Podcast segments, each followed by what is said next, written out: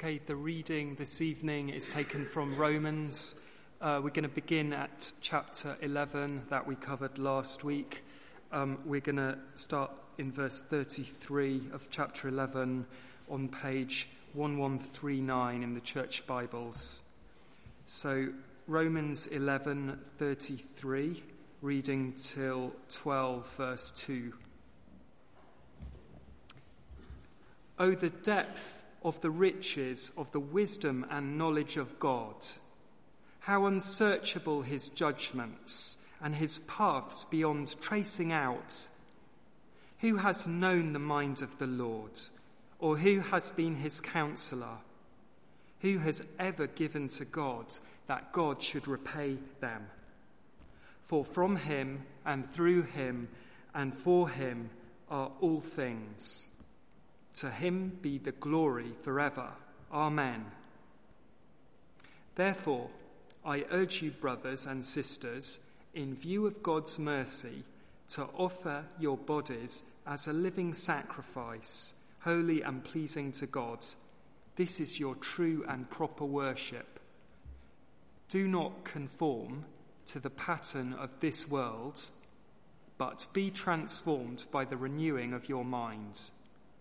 Then you will be able to test and approve what God's will is, his good, pleasing, and perfect will. Thank you, Olaf. Good evening. It's nice to see you. Uh, there seems to be uh, appropriate responses to when people do things for you, uh, like a birthday present. Here's my son's response uh, to getting his third birthday present last month. That's him opening it, it's not his actual response yet. Just look at his face.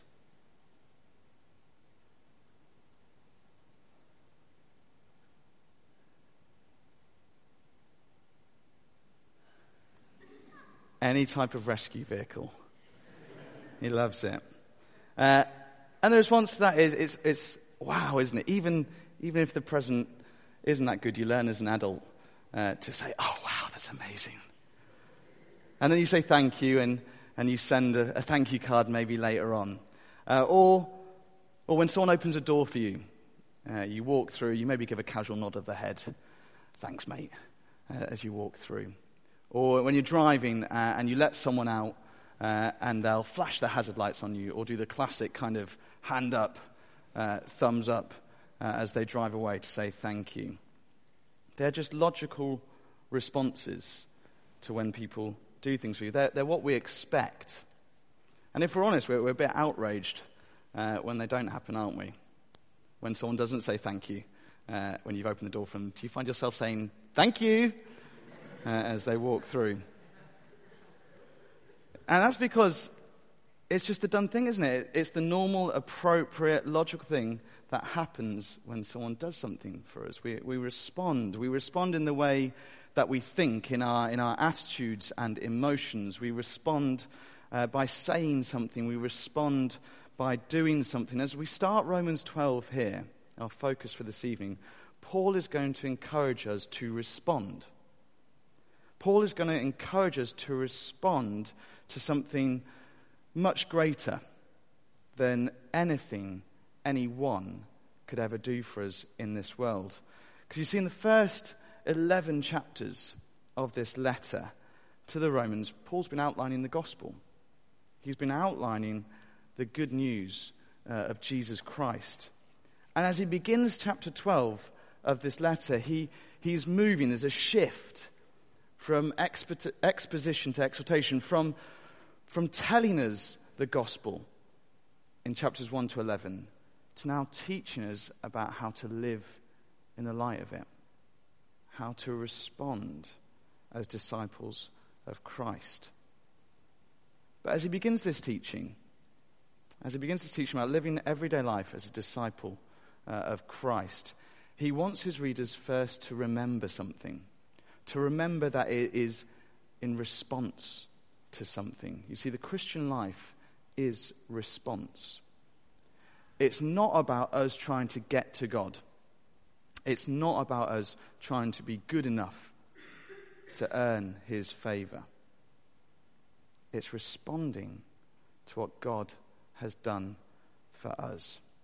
So, firstly, uh, this evening, we respond to God's mercy. It's there in verse 1, if you've got the passage open there. Therefore, I urge you, brothers and sisters, in view of God's mercy, what Paul is about to urge these Christian brothers and sisters to do is grounded on God's mercy. That little word, therefore, at the beginning tells us that this is, this is what Paul has been getting at at his letter already God's mercies to us. Mercy is the key word of chapters 9 to 11. And as we said, the first 11 chapters of Romans, he's been outlining the gospel where God's mercy is encapsulated. He's been showing his readers here, Paul, how God has revealed his way of putting sinners right with himself. How he sent his own son, Jesus Christ, to die for our sins how we are justified by faith alone in Him, how He sends His Holy Spirit to help us in this life, how God makes us His children. None of this because of what we've done, none of it because we deserve it or earn it. It's His mercy to us. And if you're a Christian here this evening, you'll have thought about this, won't you? Because it's awesome. It's one of the most amazing things you discover is so wonderful about being a Christian. And if you're still considering your faith this evening, can I encourage us, wherever we are, to take a moment and take this, mo- this mercy in? Because this mercy, this gospel, is the most amazing mind blowing mercy to us. Even Paul, in his letter, he takes a moment to pause and reflect. So that's what Olaf read for us at the end of chapter 11 there. In light of the gospel, knowing this mercy, Paul stops to express awe, wonder, and praise to the God who's given it. So let's just pause and read that again. Oh, the depths of the riches of the wisdom and knowledge of God. How unsearchable his judgments and his past beyond tracing out. Who has known mind, the mind of the Lord, or who has been his counselor? Who has ever given to God that God should repay them? For from him and through him and for him are all things. To him be the glory forever. Amen. Think back to those examples at the start of people doing something for you, receiving a gift, holding the door open. I mean, I'm sure you could think of much more exciting examples of things people have done for you. The reality is, they're just, there's no comparing those things to what God has done for us. Even the most amazing acts of mercy we will see in this world, they don't compare to God's mercy in the gospel. And Paul starts, chapter 12, this shift to Christian living with this in verse 1 in view of God's mercy. Whatever your next action is going to be, whatever you're thinking of doing next, however you're planning to steer your life, remember the gospel. Remember what God has done for you through Jesus. Because our living as a disciple is grounded on this. Our response is grounded on this. There's no greater incentive. So come back to me and the rest of our passage and just see two brief ways Paul encourages us to respond. And the first is this respond by living differently. That's what the rest of verse 1 tells us. Therefore, I urge you, brothers and sisters, in view of God's mercy, to offer your bodies as a living sacrifice, holy and pleasing to God. This is your true and proper worship. We're to live differently. Our bodies are now to be a living sacrifice, holy and pleasing to God. In the Old Testament, there were various ways people worship God, uh, and there's lots to think about in that area when it comes to those ways. And in some ways, stay the same, whether it's singing and reading the Psalms. But one way people worshipped in the Old Testament was to bring something to the altar as an offering. Well, what Paul is getting at here is that our act of worship, one of the ways we will worship God, is no longer about a location or about a particular something you bring to that location. No, what he's getting at here is that our worship is about offering all of us, everywhere and anywhere we are. All of us, everywhere and anywhere we are. It's our, it's our physical bodies, it's how we use those, it's, it's everything about us. The way we live is a way of worshipping God. This is true and proper worship. And what's helpful is the, the ESV translation uh, translate that, that end bit as spiritual worship. And the Greek word for that sort of means reasonable uh, or rational. So you see what Paul's getting at here, don't you? Our offering of ourselves to God, our living differently for Him, is the rational response to the reality we live in. Much like sending someone a thank you card is a rational response to receiving a gift on your birthday. When we remember God's mercy to us, when we remember that He has saved us, and the reality of this in our lives today, well, it should lead us to take our bodies, our everyday life, our working, our talking, our walking around life, and use it to please God. So, what, what might that mean this week? What, what would using our bodies and our everyday lives look like to please God this week? Well, let me just share a few brief uh, ideas. Have you, ever, have you ever had that person in class or at work uh, and you notice that they always seem to be on their own? Maybe it's because they're new. Maybe it's because of the way they look or maybe it's because they've got a particular reputation. But the reality is, whatever the reason, people don't sit next to them in the classroom. People don't go and sit next to them at lunch. People don't invite them to the party or the drinks after work that everyone else is going to. Could we be the ones to pull out the chair and sit next to them in class? Could we be the ones to offer the handshake to introduce ourselves and ask them to join us for lunch? Could we be the ones to risk a bit of social backlash and pick up the phone and text them and invite them to the next party or drinks after work? Or what about that classic Monday question uh, of what did you get up to, the, to over the weekend? I don't know what your response is to that. Normally, when I worked in school, uh, it was always slightly more nerve wracking because I'd list everything else and then I'd slip at the end, oh, and I went to church on Sunday. It's a bit different now that I work for church on a Monday. If you asked this Monday, would the first thing you say to someone be, oh, I went to church on Sunday? And actually, we've been thinking about this recently. I find it really interesting. Have you ever thought about it? Will we talk about church and why we go every week with passion and excitement because we remember God's mercy to us.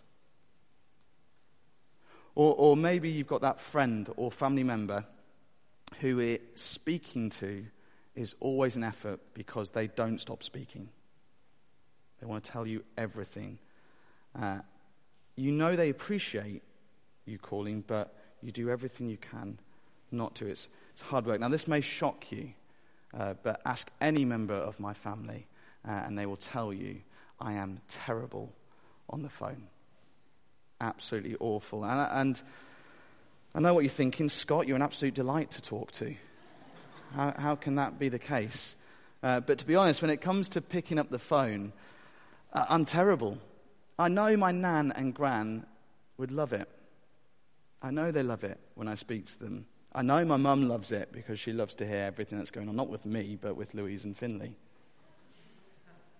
But I struggle because I get distracted by other things. Uh, or I often think there's things that I would rather be doing than speaking on the phone. I don't know if you can identify with that. Or maybe uh, it's more that you've been so busy at work uh, or with school that you haven't really managed to give that friend the phone call who would really appreciate it. This week, could we put all those things to one side and pick up the phone and call and just listen? Just listen to people who want to talk. Maybe offer to pray at the end if they're sharing things they're struggling with. And encourage them. Hands, mouth, ears. But what about what about things that aren't so physical? What things that aren't so physical? Where, well, I'm not going to go through them because our series on stewardship at the start of September, it helped us think about a few of those things actually. How we could use our gifts and abilities our time, our homes, our relationships, our money and possessions. How we could use those to please God as well. Can I encourage you, if you, if you weren't here, if you're new uh, and you haven't heard them, or you just weren't able to listen to them, go back to their website and listen to them. Even if you did listen to them before, listen to them again. So, in view of God's mercy, offer your bodies as a living sacrifice, holy and pleasing to God. We respond to God's mercy by living differently, living lives that please and worship God. And finally, and obviously linked to responding with our bodies, is what Paul encourages next. We respond to God's mercy by thinking differently. Look at verse 2. Do not conform to the pattern of this world, but be transformed by the renewing of your mind. Then you will be able to test and approve what God's will is, his good, pleasing, and perfect will. We've thought about this a bit recently as we've considered engaging with culture in our services. We're bombarded with world values and patterns, aren't we? In, in, TV shows we watch, in music we listen to, books we read, celebrities we follow on social media, maybe even friends elsewhere. Take attitude towards relationships. The current culture of individualism would suggest that they're only worth keeping if you're getting something out of it. And unless you're benefiting from that relationship, well, there's not much point in keeping it going. That's the premise behind The Apprentice, if you watch it, isn't it? Lord Sugar is only keeping people in that process as long as he thinks they will benefit him. Or, or in the contestants uh, during the tasks, they're all lovely and nicey nice to one another. You're a great team leader, great job. But as soon as they lose that task, they turn.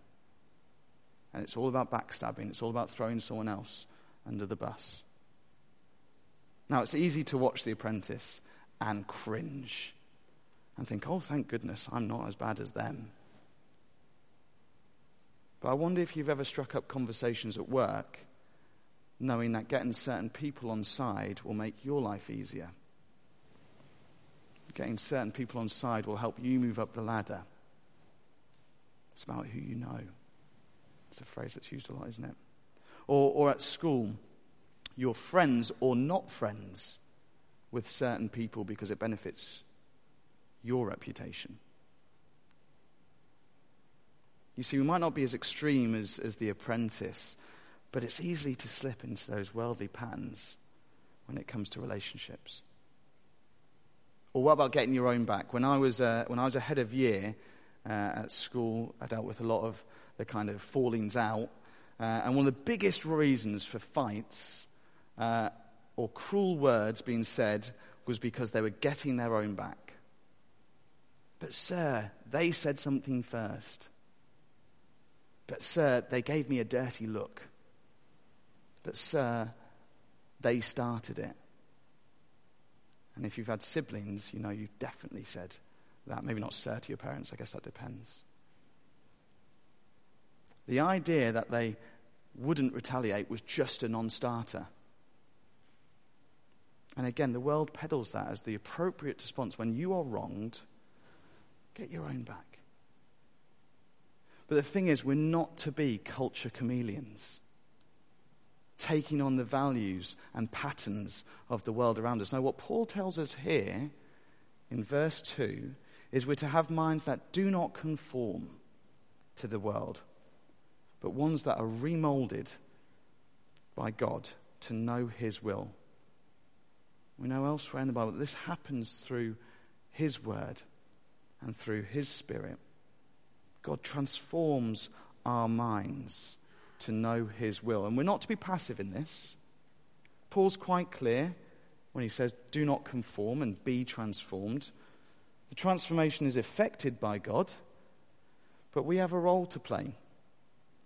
We are to be continually active in not conforming to the worldview and continually active in spending time in His Word and praying for the Spirit's help to renew our minds, to change our attitudes, our thoughts, and our emotions so that they are in line with God's good, pleasing, and perfect will, and so distinctive from the world. A bit later uh, in chapter 12, Paul will help flesh out what this means and what it looks like. For example, in verse 9 later on, he says, Love must be sincere. And in verse 10, that we are to be devoted to one another in love, honor one another above yourselves. Will this be the way we approach relationships this week? Or in verse 17, he'll say, Do not repay evil with evil. Will we forgive those who wrong us? Will I forgive Finley for giving me a black eye with a headbutt in the rugby game? Of course I will. Will we be prayerful, though, in having these minds, even when it is hard and costly to us? Because that's the pattern of thinking Paul would have us have. Minds not conformed to the pattern of the world, but transformed by the renewing of our minds. We respond to God's mercy by seeking to know and follow God's good, pleasing, and perfect will and living that out. So, as Paul begins chapter 12 here, and this shift into teaching about living as a disciple for Christ, we see that Christian life is response response to God's mercy, His amazing, His unchanging, His awesome mercy, the greatest thing we'll ever receive, the greatest incentive for living differently we will ever have, and response in body and mind. We respond by living and thinking differently. We respond by living lives of worship to God and by having minds that seek his will. But we know, don't we, that we get this wrong. That we find many of the things I've mentioned and many more that I haven't hard. There are times where we don't live and think differently. But isn't it awesome that this should take us back to God's mercy once more? That because of Jesus, He promises to forgive us when we do stumble and we get it wrong. And that He promises to give us His Spirit to live differently and seeking His will because He knows we cannot do it on our, by ourselves. So let me end with a prayer now a prayer that the Holy Spirit would help us respond to God's mercy with body and mind this week and beyond. Let's pray. Heavenly Father, as, as we're about to sing the moment, no praise uh, or thanks is enough to tell of your great mercies to us. So great are they. But we do praise you and we do thank you this evening for your unchanging and unmeasurable mercies to us. And we ask now for your Spirit to help us this week live and think differently in response to that. May our lives this week be lives that worship you? Would our minds be transformed to seek your perfect will? And we ask all this in the name of your Son, Jesus Christ. Amen.